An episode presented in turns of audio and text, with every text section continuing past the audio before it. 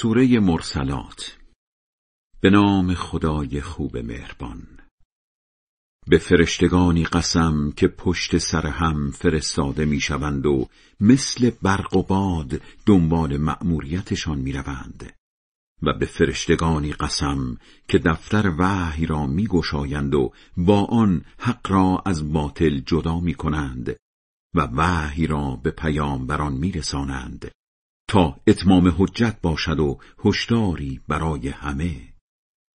به همه اینها قسم که آنچه به شما وعده داده اند حتما اتفاق میافتد.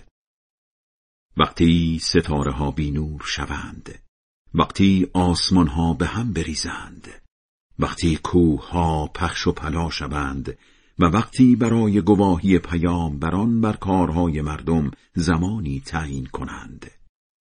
این حوادث کی اتفاق میافتد؟ روز داوری. چه میدانی روز داوری چیست؟ آن روز وای بر منکران قیامت. مگر گذشتگان را نابود نکردیم؟ خب آیندگان را هم به دنبالشان میفرستیم. بله با گناهکارها اینطور رفتار می‌کنیم. آن روز وای بر منکران قیامت. مگر شما را از چک آبی ناچیز نیافریدیم و آن را در جایی مطمئن یعنی رحم مادر تا مدتی معین نگذاشتیم؟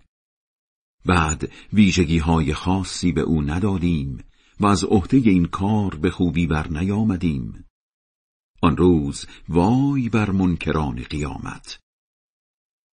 مگر زمین را محل گنجایش زنده ها و مرده ها نکردیم و کوههایی ریشهدار و سر به فلک کشیده در زمین نگذاشتیم و آبی گوارا به شما ننوشانیدیم.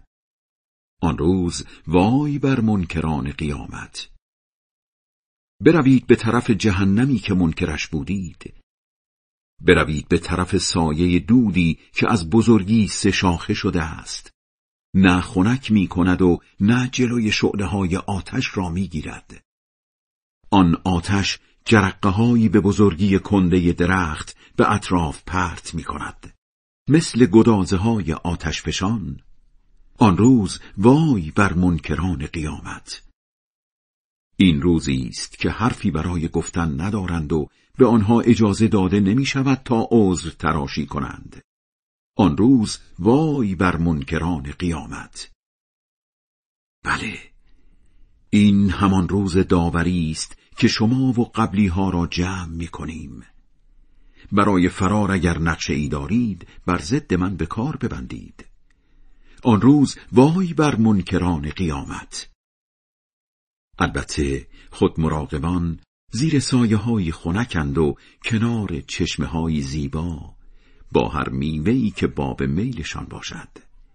به پاس کارهای خوبتان بخورید و بنوشید. نوش جانتان.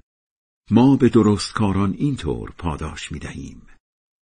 آن روز وای بر منکران قیامت و شما بیدین ها بخورید و کمی خوش باشید که جهنم در انتظارتان است زیرا گناهکارید آن روز وای بر منکران قیامت وقتی به آنها گفته شود نماز بخوانید نماز نمی‌خوانند.